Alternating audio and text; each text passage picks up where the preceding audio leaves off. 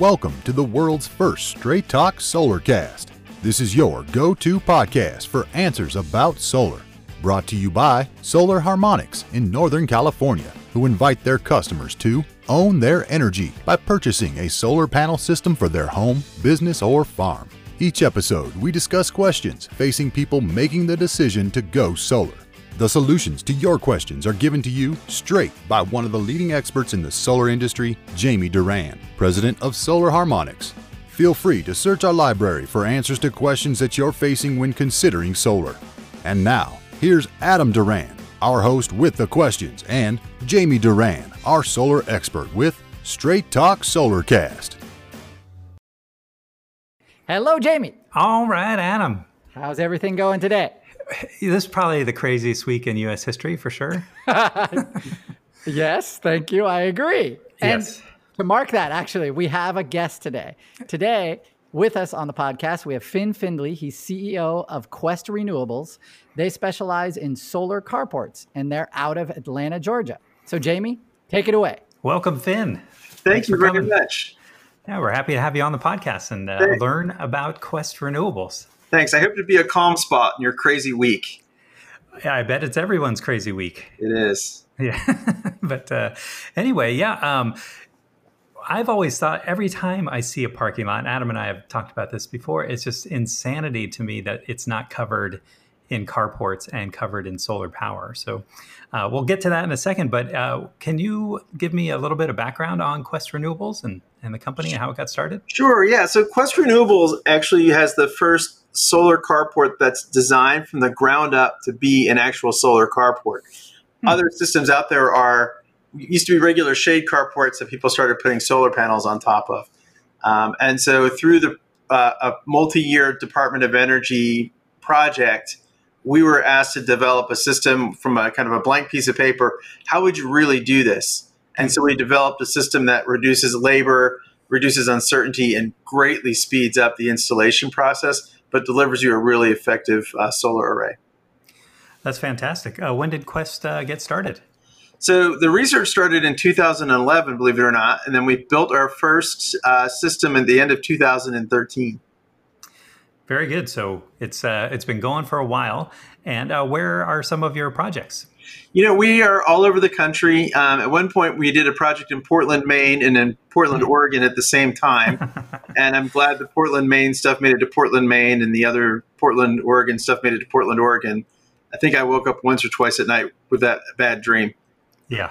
But we do it everywhere. Uh, we're particularly strong on the East Coast. Our system's really robust, very strong, um, good for harsh wind and snow. In fact, uh, the Department of Energy has asked us to develop a system uh, for rebuilding Puerto Rico that resists 183 mile an hour winds, uh, which we're doing now. Maybe design it for a little bit more because it seems like it's getting uh, these hurricanes are getting a little crazy. They're scary. Uh, yes, uh, and Puerto Rico. The more I learn about that uh, state to be, I guess, is or that territory, the crazier it's. They pay almost as much for electricity as we do in California, and Yep. it's unbelievable. And uh, they're on the U.S. dollar, so when uh, I would talk to people in Puerto Rico, they would say, "Oh yeah, my electricity bill is you know seven hundred fifty dollars a month," and I'm like, "Wow, Right. how can you?"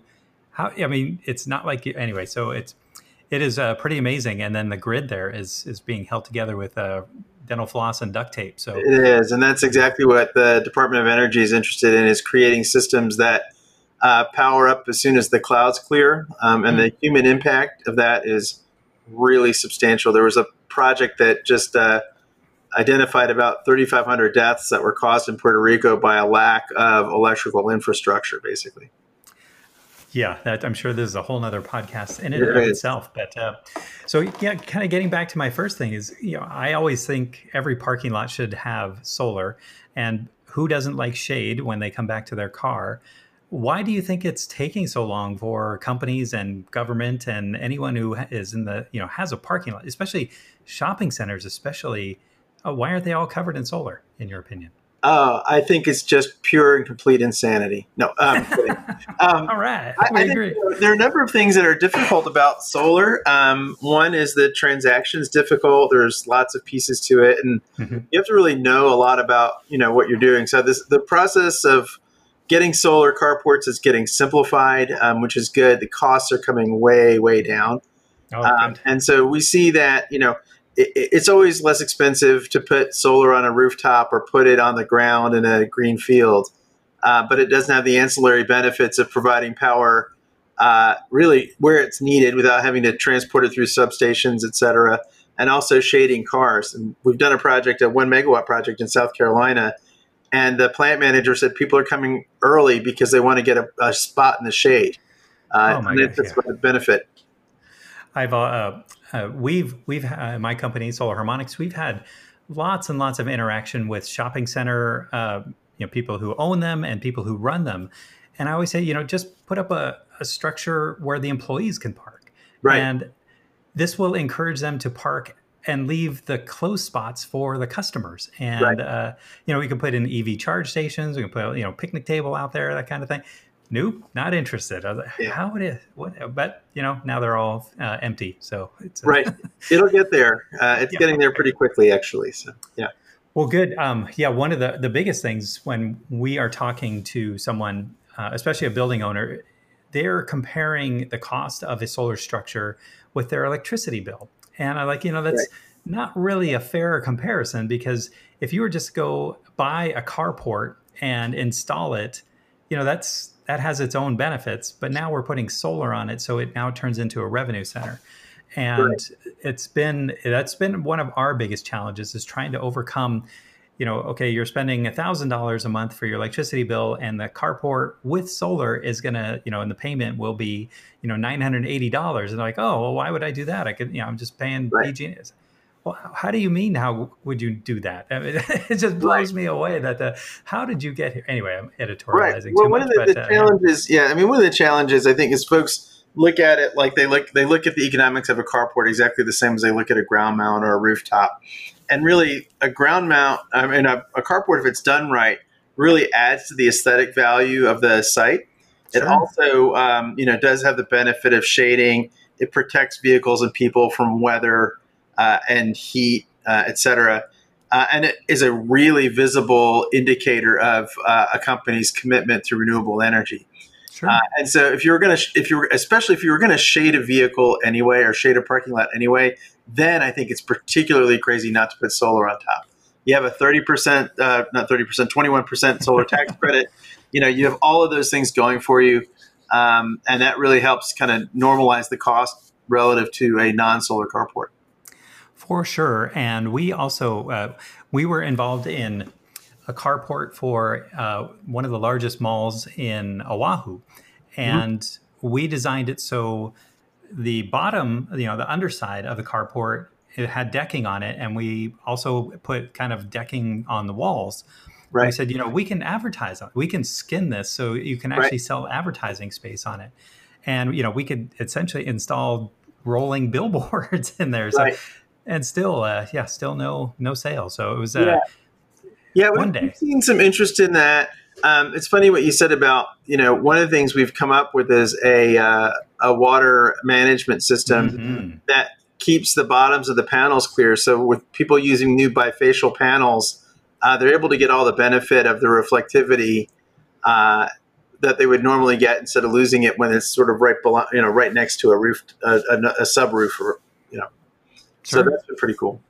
Well and uh, water management too i mean there's so much water uh, Mhm. that drains off of carports Right. it's very easy to collect it and store it in a, uh cistern and then use it for irrigation so uh, i do think that you're in you know you're right on the right track i'm glad you're getting uh, more and more uh, business owners property owners government to see the logic in this and uh, why why wouldn't you do it Right.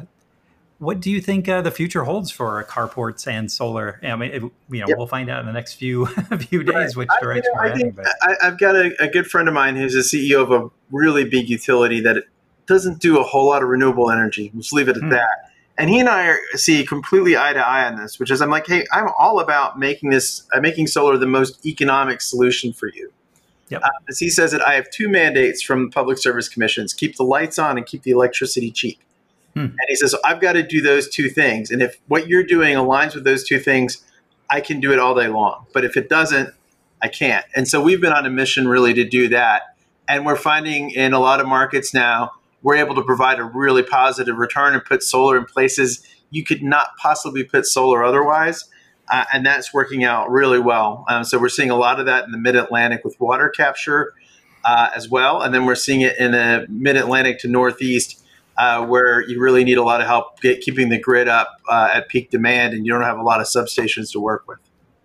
Well, not not only that, but uh, you can also install EV charge stations which is going to be a huge demand. Uh, we in one of our previous podcasts, we were just talking about the monster trucks that are coming out that are, uh, you know, they're going to need charging, uh, and this is another huge revenue opportunity for uh, parking structures covered solar. I spend far too much time looking at the Rivian website. Oh yeah, how about the Hummer one? Yeah, that too. anyway, uh, we could go on and on, but uh, we're about out of time. So we'd love to have you back on uh, and keep on keep the discussion going. Uh, Adam, do you want to take it away? Thanks. Oh, yes. that's not my house. That's not my house either. Uh, no, no, no, that's my house. Darn it. Oh, we get so close to the end. Um, no problem.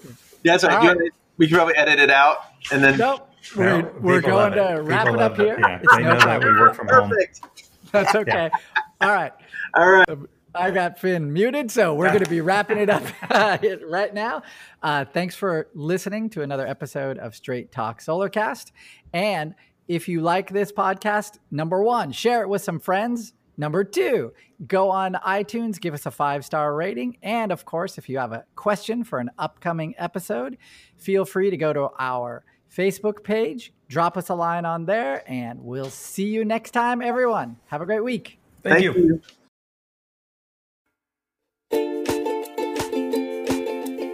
That's all for now. Thank you for listening to this episode of Straight Talk Solarcast with solar expert Jamie Duran. Join us each week for more answers to your solar questions. Speaking of questions, got some? Email us at solarcast at solarharmonics.com and we'll be sure to give you an answer in an upcoming episode. This episode of Straight Talk Solarcast is brought to you by Solar Harmonics, the leading solar energy developer in Northern California, who invite you to own your energy Visit them on the web at www.solarharmonics.com.